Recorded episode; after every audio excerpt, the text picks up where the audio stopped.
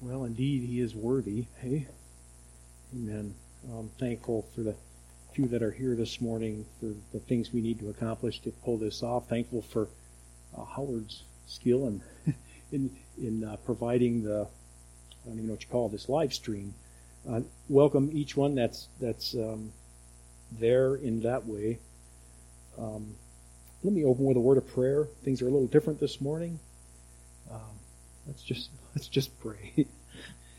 Uh, Heavenly Father, I want to thank you for your word. Thank you for that song that was just sung about the worthiness of our Lord, worthy of all blessing and honor and glory and praise, Father. Uh, thank you that our Lord and Savior Jesus Christ is worthy of all those things. Thank you for your word. Thank you for um, your people. Thank you for this time. And um, ask that you would bless this time in a special way, as it is a little bit different, Father. Bless each one that's that's uh, that's present with us uh, through live stream or present with us here in this place. Father, we ask that you would be with us now. Keep me from saying anything I should not say. May you be pleased with what is proclaimed and our response to it. In Jesus' name, for his glory. Amen. Uh, today, I want to start with this. Today, we officially welcome Jason Stewart as a member of North Valley Bible Church. And we also officially welcome back to active membership Howard and Sheila Peterson. We will warmly welcome them when we're able to meet again. And I want to say that we're thankful for each one of you Howard, Sheila, Jason. We're thankful for each one of you guys. And Lord bless you as, um, as you come on and, and, and have opportunities to serve here at North Valley. Our scripture reading and our text today is 1 Peter chapter 1 verse 23 through 25. 1 Peter 1 23 through 25. Which starts out saying, For you have been born again, not of seed which is perishable, but imperishable. From this text, from this text, I want to speak to you today about living with certainty in uncertain times. That's what I want to do. I want to speak about living with certainty in uncertain times. That's the title of this message. And we're going to be looking at three things that we can be sure of. We're going to be looking at three things we can be sure of. I don't need to tell you guys, we find ourselves living in days of uncertainty, hey? What is becoming a worldwide pandemic is affecting our, our very lives right here. Cindy and I found out last night at 11:30 p.m. our flight to Chicago was canceled, so we're going to be driving. But um, I heard yesterday afternoon that 148 countries are infected with this virus. Um, there's only 195 countries in the world. That's a worldwide pandemic, a little bit. And I want to begin by saying how thankful I am and how thankful we can be and should be for our nation's leaders in government and in medicine. It is obvious that they are working hard to bring our nation through this time of uncertainty with as few deaths as possible. And I was talking with Cindy a couple of times over the last few weeks about the fact that I would not want to be one of the people that are making the decisions that they've been having to make. They're making some very difficult decisions. If you think about all the decisions they have had to make, I would not want to be one of, the, one of those making some of those decisions. We also could be thankful for the relative calm that the world is experiencing. That's something else we could be thankful for. And especially thankful for the calm that we see in each other's faces. Um, that's, a, that's a huge blessing to one another. you can tell that believers just aren't that worried about this. Um, concerned for people's lives, but not worried for themselves. And as this situation continues and we see that it is impacting the lives of millions and millions of people, I'm telling you things you've been hearing about in the news. I'm going to share a few more of these, but it's impacting millions and millions of people. Not only the virus itself, but the response to it. And many thousands of people, many thousands of people have died. And there are some, there are some that are dying right now as we're sitting here. And, and that ought to give us pause and, and cause us to be praying for those that are suffering with this disease. The fact that we are aware of it. People die all the time, every minute of every day but we're not so aware of it as we are with this.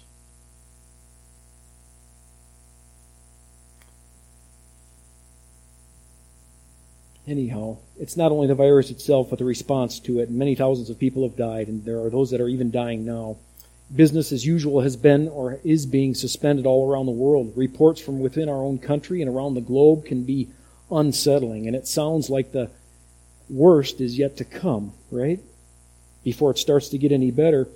The things that we're hearing about today that are uh, at a distance or at an arm's length, like in Italy, could be coming to our country or to our county or to our families or to us ourselves, right? Those things could be coming to us personally, into our community. And it is the uncertainty of those things that can be the unsettling thing. I found myself thinking in the last couple of weeks if the, if I was going to get the coronavirus, let's just get it and get it over with, right? Like if you're going to get the flu or something or a cold, let's just get it and get it done with. The uncertainty of the thing is a little bit unsettling. It can be a cause for anxiety and worry, fear, panic, and confusion, even anger can well up in people because of the change of lifestyle that we've had to endure. And then there are fears that people have of what happens after this. What, and what I mean by that is, what have we surrendered? What rights have been given up? And how will these things uh, be impacted after this crisis is over? What things will be different? Because in addition to the virus itself, is the closing of businesses and schools and cancellations, and there's people being told they need to shelter in place, they can't leave their home. Cindy works at an assisted living place, and, and those folks can't leave their room. Could you imagine that, being stuck in your room for a couple of weeks in a single room? And then, and then there's falling investments.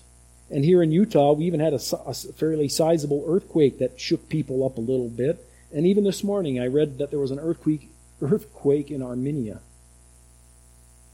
Lots of things happening, lots of events going on.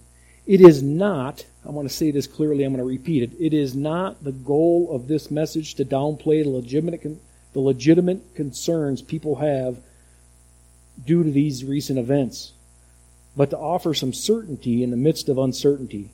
Some things to be sure of when we really are not sure of what might happen next.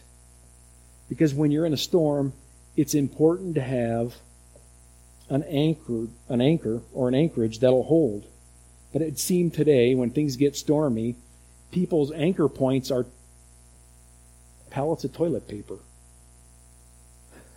Anchoring themselves to pallets of toilet paper. Or canned goods, or soap, or potatoes, or bullets. And I realize it is wise to think a little bit ahead. I realize that. But as, as you saw some of the panic buying and the shelves being cleared out, I've been reminded of the man that Jesus spoke about in a parable who gathered so much to himself that he had to build bigger barns to store it all. And Jesus says that God said to him, You fool, this very night your life will be demanded of you. None of that supply would accompany him to his grave. He had stored up treasure for himself in this life, but was not rich toward God. He had no wealth eternal. I know,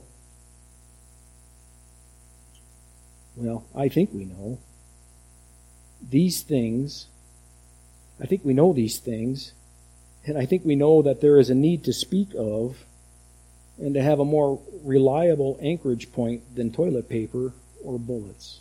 I, think we know that. That's why, that's why this message today, living with certainty in uncertain times, things we can be sure of, all that is by way of introduction to get into the heart of this message today.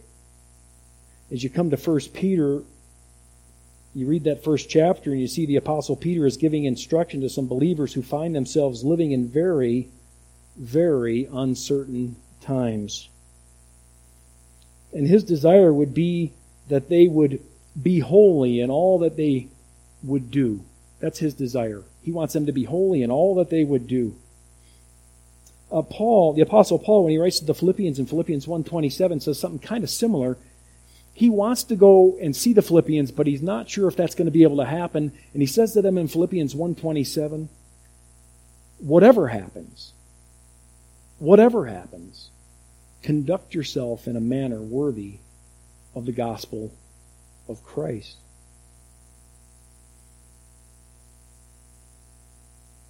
And as, as Peter closes this first chapter in 1 Peter, he reminds his readers of three things. He sets before them some facts, some truths to hold on to while living in a world of uncertainty.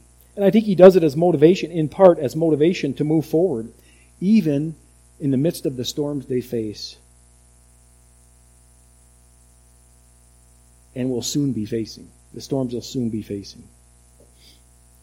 It is hard to get this camera out of my mind. I want you to know that. Sorry, folks that are watching. Always been camera shy, and it's it's uh, it's it's a challenge. Anyhow, Peter wants them to move forward even through the storms they face and the storms they will soon be facing.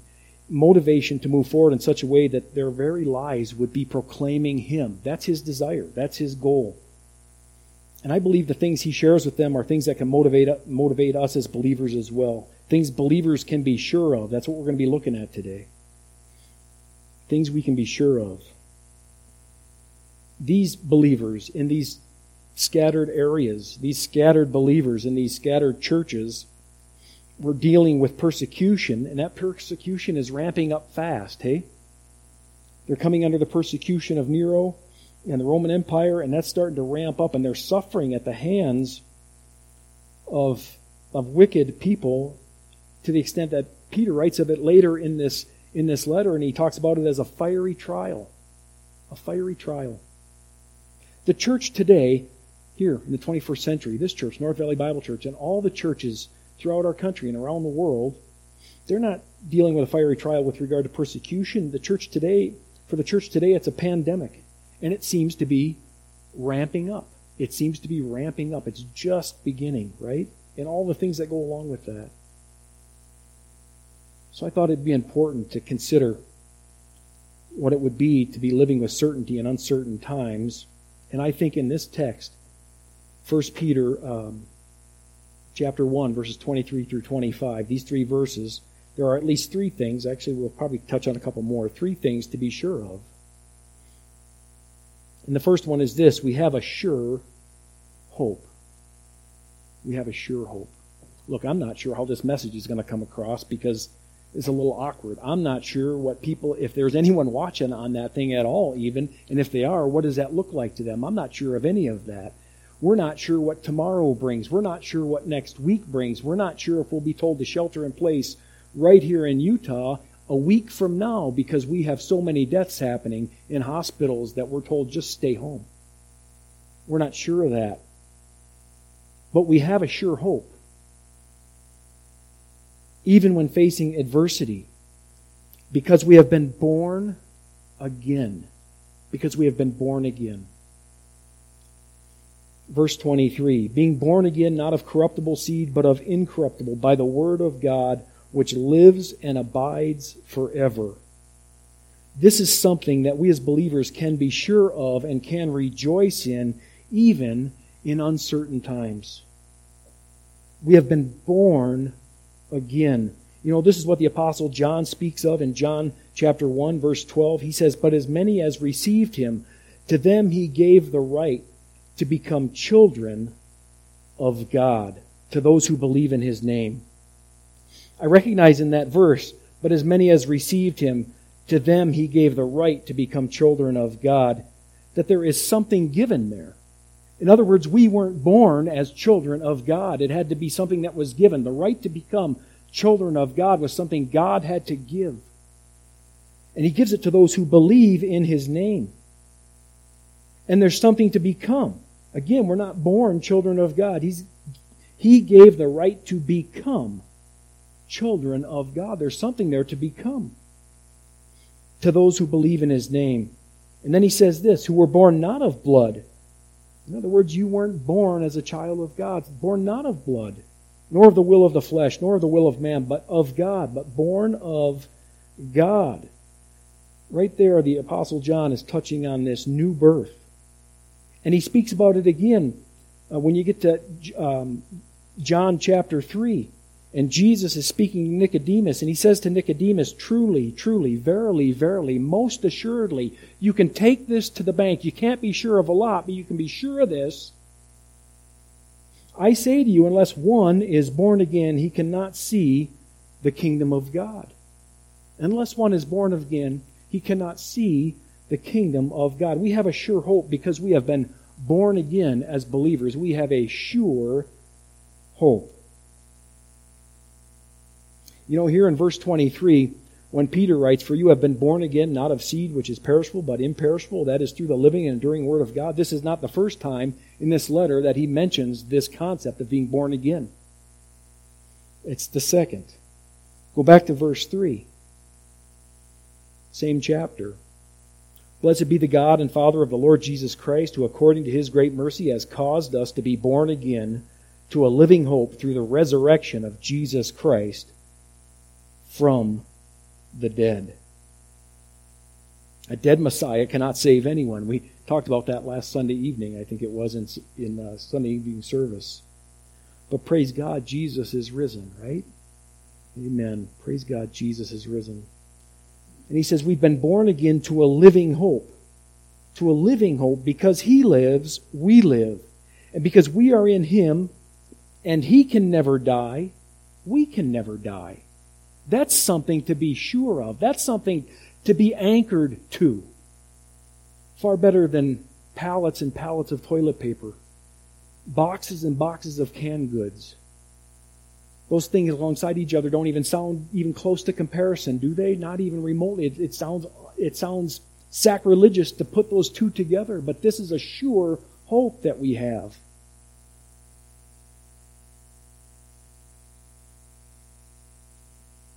Born again to a living hope. And because he can never die, we can never die. And unless the Lord returns, I realize, unless the Lord returns, one day we will all lay these bodies down. But you know what Martha said to Jesus when her brother Lazarus had died? Do you remember that? I'll remind you. You don't need to turn there, but Jesus is wanting to comfort her, and he says to Martha, Your brother will rise again. And Martha says to Jesus, I know he'll rise again at the resurrection on the last day. Jesus, I get that. I know he'll rise again. And then Jesus says this to her I am the resurrection and the life. He who believes in me will live even if he dies. And everyone who lives and believes in me will never die. That is a sure hope, isn't it? We have a sure hope because we've been born again and born of God. We have a sure hope. There is an eternal destiny waiting for us with God. There's an eternal destiny waiting, awaiting everyone, but awaiting us, believers. There's an eternal destiny awaiting us with God. What a promise. And everyone who lives and believes in me will never die. And then he asks Martha this question. He says to Martha, Do you believe this? Do you believe this? It's my question. Do you believe this? I do. I believe this. I believe this. And then if you take what we've looked at here in John's gospel and go back to John's, if you were to go back to John chapter 6 and verse 40, um, and I didn't ask you to turn there. That was that was John chapter 11 with Martha and Jesus speaking there. But in John 6:40, Jesus says this, "For this is the will of my Father, that everyone who beholds the Son and believes in him will have eternal life, and I myself will raise him up on the last day. That last day that Martha was talking about, Jesus doesn't say, hey, that resurrection isn't going to happen. He says, no, that's going to happen. I will raise him up on the last day. There's a resurrection day coming for believers. We have a sure hope because we've been born again. Now look forward again at 1 Peter chapter 1 and verse 3. Blessed be the God and Father of our Lord Jesus Christ, who according to his great mercy, what is mercy? not get not getting what we deserve. We deserve God's wrath, his punishment, his justice poured out on us, but it was poured out on Jesus, but through faith in him we've entered into God's grace and his mercy. Uh, according to his great according to his great mercy has caused us to be born again and then he says this to a living hope it's a living hope. We've been born again unto or to a living hope. That's a sure destination. We have a sure hope and that's a sure destination. We have a living hope. If the coronavirus hit this church and five weeks from now, not one of us was left. Every believer in here is still living, absent from the body, present with the Lord. That is something to hold on to. That's sure and solid, concrete. We have a sure hope because we've been born again.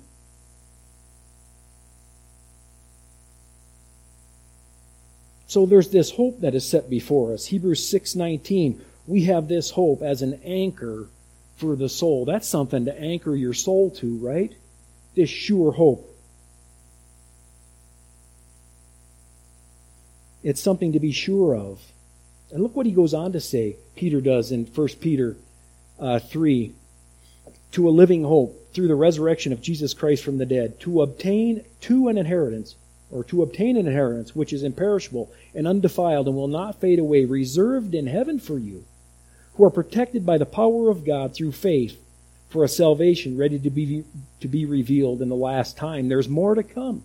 We've been saved. We've been brought into the kingdom of God. We've uh, been sealed by the Holy Spirit. We're guided by the Holy Spirit and directed by the Holy Spirit. And there's more to come. Reserved in heaven for you, protected by the power of God, a salvation ready to be revealed in the last time. In this, he says, you Greatly rejoice, even though now for a little while, if necessary, you have been distressed by various trials. There's just various trials in life.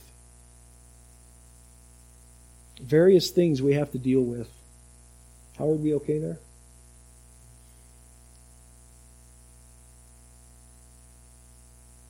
In verse 23 again, 1 Peter, verse chapter 1 verse 23 he says born not of corruptible seed not perishable all those canned goods that people are storing have an expiration date stamped right on them boom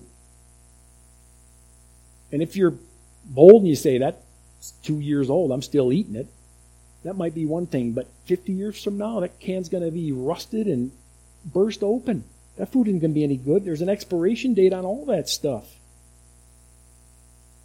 he says, We've been born not of corruptible seed, not perishable. And if it's it's bad enough that all those canned goods are perishable, but when you were born a cute little baby, your mom and dad brought you into this world, this cute little baby, you were born of corruptible seed. You, me, and everyone that's ever been born, other than Jesus, was born of corruptible seed. Sin entered mankind through Adam, and it has been passed down right on through to you and I, and that is plain to see. And Scripture makes it plain in Romans 3.23, for all have sinned and fall short of the glory of God. That is plain. Born of corruptible seed at our first birth. But because we've been born again, we haven't been born of that which is perishable, but that which is imperishable through the living and enduring Word of God. That's something to be sure of, something to rejoice in, even in this world that has got so many uncertainties. And we all have our different version of what those uncertainties are. Some people, and legitimately so, are worried if I get that coronavirus, I might not make it to next year. And some people are worried about if the government keeps locking things down, what, that, what will that look like in another point in time? And then there's everything in between.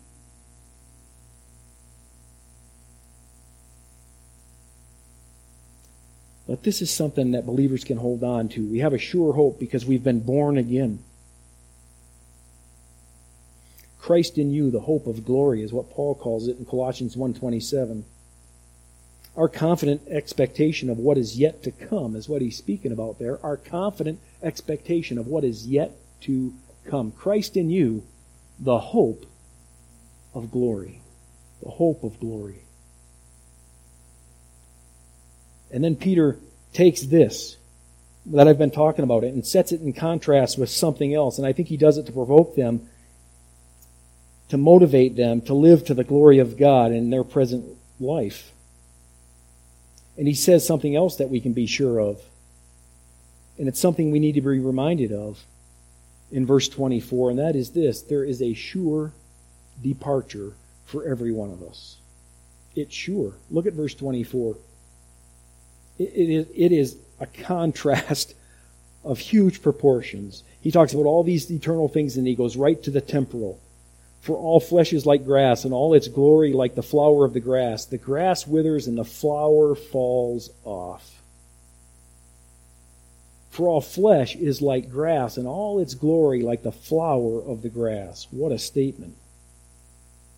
Eternal life set, bef- set beside this temporary life. And we've definitely been reminded of that. We've certainly been reminded of that lately, right? How temporal this life is. How temporal everything is. How fast things can just be gone.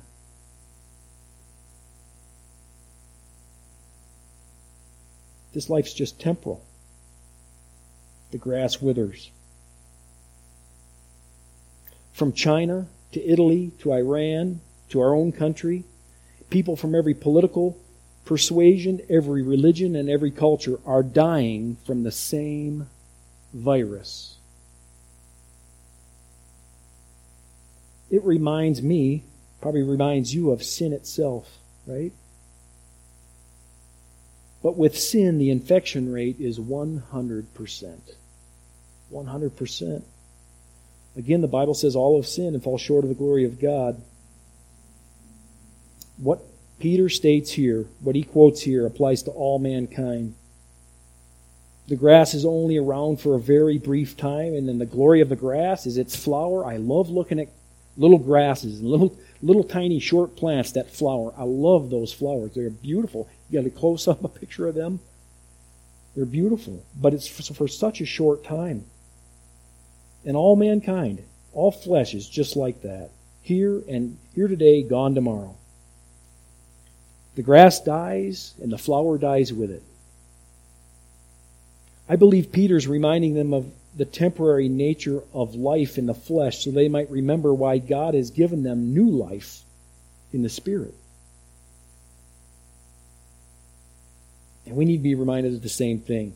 We as Christians value all life, and life is worth protecting. God has said in Ezekiel 33:11, "As surely as I live." God speaking, "As surely as I live." God speaking directly. He speaks through all his word, but this is just direct as surely as I live, declares the Lord, I take no pleasure in the death of the wicked, but rather that the wicked turn from his way and live. Because God values life, we value life. Isn't it a strange place we've come to? I heard a pastor talking about this this week, and I've been thinking it, and I'm sure many of you have been thinking it as well. There are grown people, 50, 60, 70, 80 years old, leaders in our country who are doing everything possible to save people, mostly elderly people, that won't lift a finger to save a baby in the womb. And it is startling.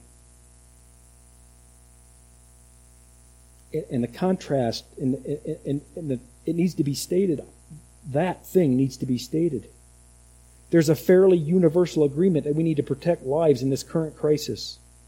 And some of those who are fighting the hardest don't care at all about the life of a baby in the womb or even the life of a baby out of a womb.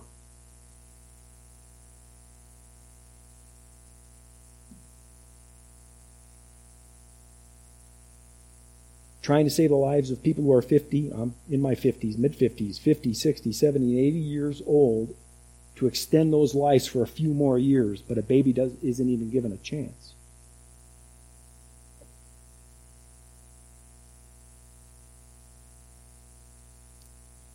This, this verse, verse 24, does speak to the temporary and fragile nature of life. And it's something for us to be sure of and to be reminded of. The truth is, when it comes to humanity, though, the death rate, the death rate is 100%. The rate of infection from sin is 100%. When it comes to humanity, the death rate is 100%. Unless the Lord returns, none of us are getting out of here with these bodies alive. Not one of us. Even though we die, yet we live as believers, but we're not getting out of here with these bodies alive. The death rate's 100%. I, I, think I'm trying to provide some perspective as we look at this verse, verse 24. And, and I want to share just a, a couple of statistics. Because what is stated as, as the highest, um, what is the greatest cause of death in our country, what's stated as that, is cancer. I forget what year it was, may have been last year, 2019. It was just under 600,000 people died of cancer. 600,000 people, 599,000 and some. You say, wow, that's a lot of people. In 2016, there were 600,020 there were 623,471 deaths of another kind though. It was abortion. In 2019, it was 862,000 lives lost to abortion. Abortion takes more lives in this country than any other single form of death. That puts things in perspective for us, doesn't it?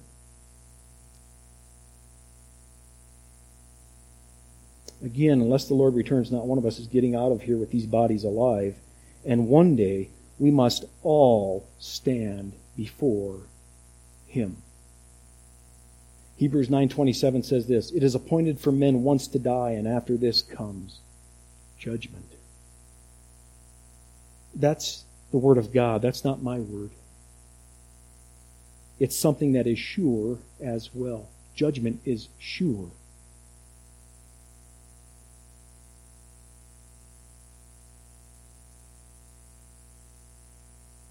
We can be sure that this life is temporal, it just does not last. But how often do we be how often do we need to be reminded of that fact? It's just a vapor. Like that. James in James chapter 4, verse 14, puts it this way You do not even know what will happen tomorrow. What is your life? You are a vapor that appears for a little while and then vanishes away. I boil tea water in the morning, not to have tea, but to warm up my coffee thermos. And when I take it off the hot side and put it over to the other side so it's not whistling, that vapor just is gone. Hey? It would keep blowing vapor out of that hole, but as soon as I move it over to the cold side, it's just gone. That's how that's that's what our life is like. It's a vapor. Here to, here today, gone tomorrow. Just like so many other blades of grass. For all flesh is like grass, and all its glory like the flower of grass. In other words, the greatest glory we can achieve in this life is like that. It comes up, it's there for a moment, and it's gone. The greatest accomplishment we can make in the flesh in this life is just like that.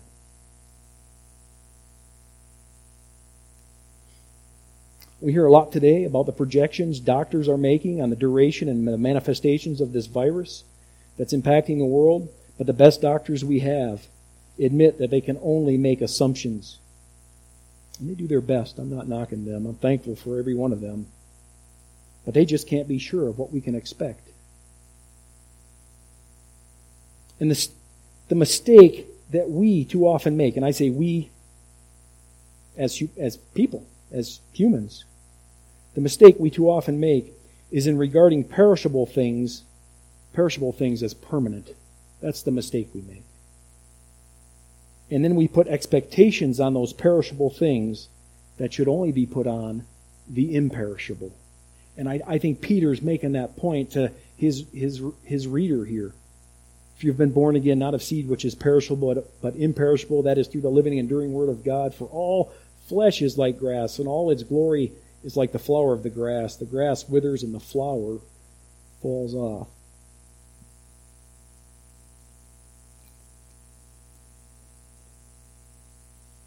A couple of verses from Psalm 130. Psalm 130, verse 5 and 6 I wait for the Lord, my soul does wait, and in his word do I hope. My soul waits for the Lord more than the watchman for the morning. Indeed, more than the watchman for the morning. I was reading um, uh, through these Psalms in this last week and um, came to these verses, and they really stuck out to me. I got to thinking about this thing more than the watchman for the morning. There's all kinds of people watching and waiting to see what's going to happen. Are they going to be able to figure out what a what is that when you get a and it's a what do you vaccine? Wait, waiting to see is someone going to come up with a vaccine or some treatment, and there's there's promising things.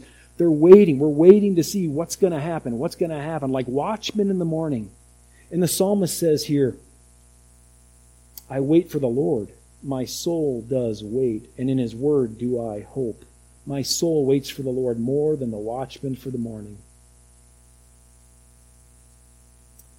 I wait for the Lord. We need to be waiting for the Lord to hear something from the Lord, and that's where we're turning to next. Something else we can be sure of, and it's something to be received. We have a sure word, verse 25, but the word of the Lord endures forever. Now, right back, the extreme contrast.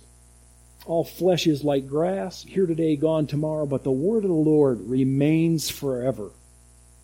It's something to hold on to. It's something to be sure of, something we can trust. Again, I'm very thankful for doctors, for all of them and their pursuit and their goals, and thankful for our leaders, and thankful for their desire to save life. We value all life, old and young. I don't want to make people think that that's not the case, but but all that doctors, the best they can do, doesn't measure up to what God has to say to us, right? My mom was told by a doctor once she wouldn't have any kids. She had eight of us. Actually, she was told a couple of times. She had eight of us. And that's not to knock that guy. He just got it wrong. We have a sure word. But the word of the Lord endures forever. And this is the word by this and this is the word which by the gospel is preached unto you. Peter goes from the transitory right back to the eternal. He sets the word of God that endures next to the frailty and the futility of man. The Word of God, which is sure, next to the frailty of this life. He said in verse 23 that the Word of God is living. It's not just dead words on a page. It's not just a history book. It's not just a book that you read and you get the facts, facts in and product out. It's a living Word.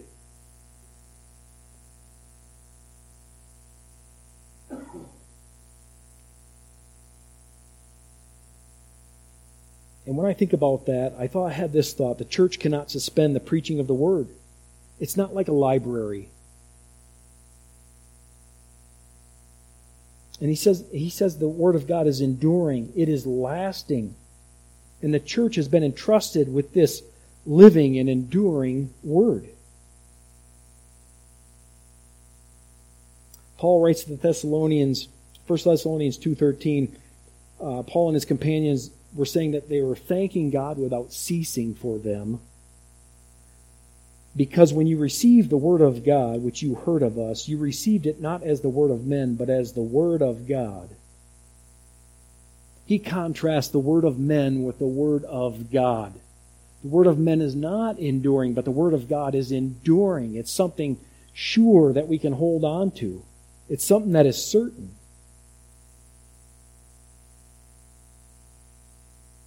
You received it not as the word of men, but as the word of God, which effectually works also in you that believe. In Romans 10:17, so faith comes by hearing and hearing by the word of Christ.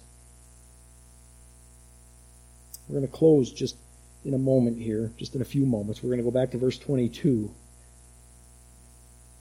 But I want to close with just this thought. The church has an opportunity to minister to folks in and through this pandemic. But the main thing remains the preaching of the word.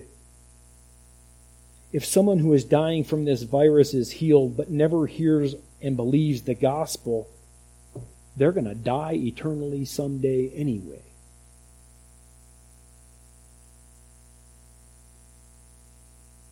But if someone receives that healing for their soul, it's going to be through the Word of God. And even if they die, yet shall they live.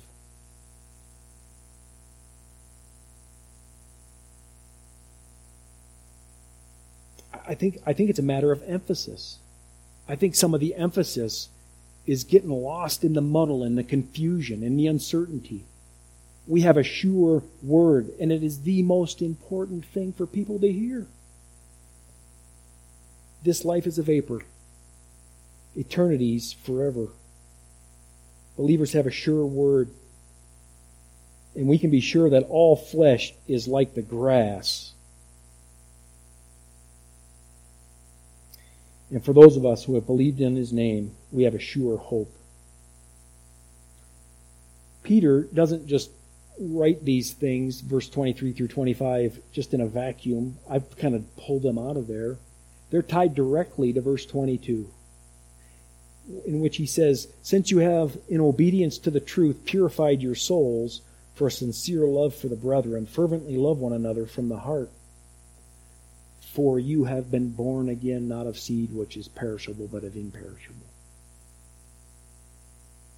In other words, because this is true, since you have come to faith in Christ, and your soul's been purified,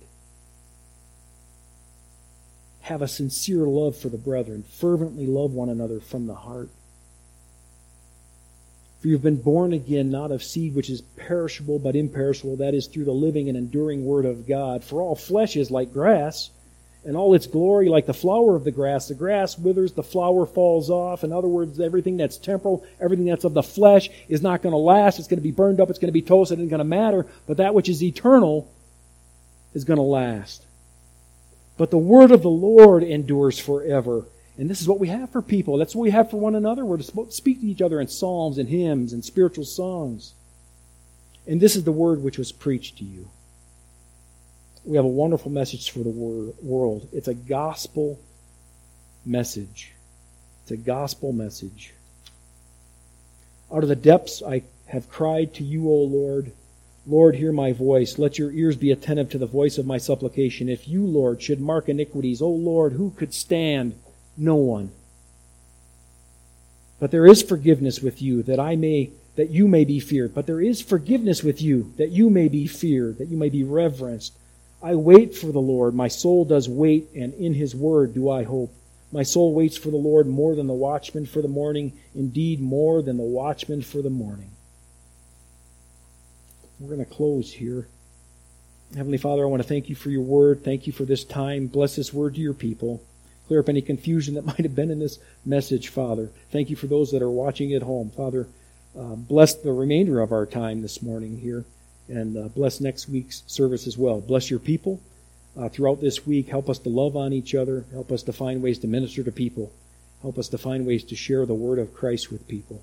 Help us to um, recognize those opportunities that you've provided for us. In Jesus' name, for his glory. Amen. Just grateful and thankful, first for your mercy, your grace, and for being the good one. Uh, we thank you for this message this morning. Father, we thank you for the technology that you've provided us with, that we can continue to minister to those uh, in times when uh, we cannot uh, congregate together, Lord, because of this illness. And um, Lord, we just pray that you would heal our people, heal our land, and Father, that many would turn to you uh, even now uh, as we pray um, that they would contemplate their own mortality and they would recognize the importance of having a relationship with you first and foremost. Father, thank you for the peace and the joy you give us. Thank you for the certainty you give us and where we're going to go. We're going to be with you when we die. And Lord, thank you for, uh, Lord, the knowledge that this too shall pass and all things will be made right uh, at some point in time. So, Father, as we leave this place, uh, we just thank you for your blessings. And Father, we just ask that we continue to bless you. And we pray these things in Jesus' name. Amen.